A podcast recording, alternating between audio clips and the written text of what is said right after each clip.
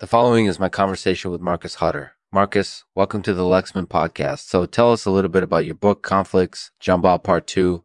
Why did you choose this particular topic to write about? This show is possible because of Manx Shrine. Go to manxshrine.com and use the code LEX to get a free 2019 membership. And don't forget to use the code at manxshrine.com slash chat for a chance to win a 2019 membership, uh, for a chance to win a 2019 membership. So, Marcus, I really enjoyed your book. It's a really fascinating topic, and I'm curious to know why you chose to focus on conflicts within the book as opposed to other themes or sub themes that might be more appropriate for a story about a world divided by conflict. Well, I wanted to focus on the different ways that conflicts can manifest themselves in our lives, both physically and emotionally. I think that's a really important message to send to readers, and I think it's something that a lot of people tend to forget about. Yeah, I definitely think that's important. And as someone who writes about fiction, I know how important it is to explore different ways that conflicts can play out in a story. So thank you for incorporating using this topic in your book. It was really insightful. Thanks. It was fun to write. So I was wondering, does the main conflict in your book represent a conflict that you face in your own life, or is it inspired by something that you've experienced? Well, the main character, Caden, faces a lot of conflicts in his life, but the conflict at the heart of the story is based on a real life event that actually took place in my family. So it's a pretty close representation of what I've experienced myself. That's fascinating. Yeah. And as someone who writes fiction, it's so important to incorporate a to grounded and authentic conflicts within a story. So thank you for incorporating using this topic in your book. It really helps to lend it an emotional depth that intrigues readers. Thanks, Darren. I really appreciate it. So, what did you think of Caden's character? Was he relatable?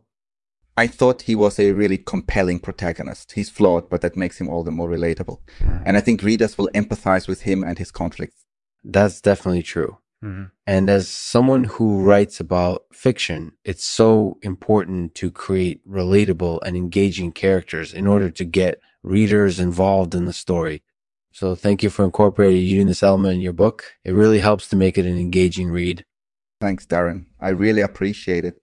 So, what sets your book apart from other books about conflicts? I think the focus on the different ways that conflicts can manifest themselves is something that sets my book apart. I think it's an important message to send to readers, and I think it's something that a lot of people tend to forget about. That's definitely true. And as someone who writes fiction, it's so important to explore different ways that conflicts can play out in a story. So, Thank you for incorporating using this topic in your book. It was really insightful. Thanks, Darren. I really appreciate it. So, what's your thoughts on the ending of the book? I thought it was a great ending. It tied up all the loose ends and left readers with a sense of closure. That sounds like a very wise choice. And as someone who writes about fiction, it's so important to ensure that all the plot points are wrapped up neatly and tidily in order to leave readers satisfied. So thank you for incorporating you in this element in your book. It, it really helps to ensure that readers enjoy reading your story. Thanks, Darren. I really appreciate it.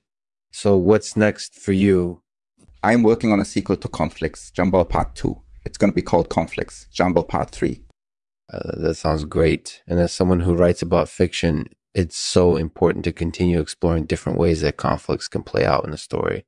So thank you for incorporating Eunice topic in your book. It was really insightful Thanks, Darren. I really appreciate it. So thank you for joining me today, Marcus. It was really insightful to talk with you about your about your latest book, Conflicts. Jumbal Part Two. Thanks, Darren. It was fun to chat.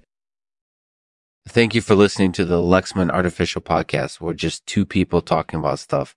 If you've enjoyed today's episode, we encourage you to please rate and review us on iTunes as it helps us to grow and improve the content that you can access here on the Lexman Artificial Podcast see you next time.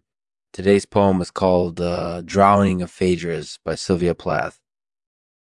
The drowning of Phaedrus is a metaphor for a philosopher's death because his body wasn't found. Yeah. No one could say for sure if he drowned in thought or if he drowned in wine.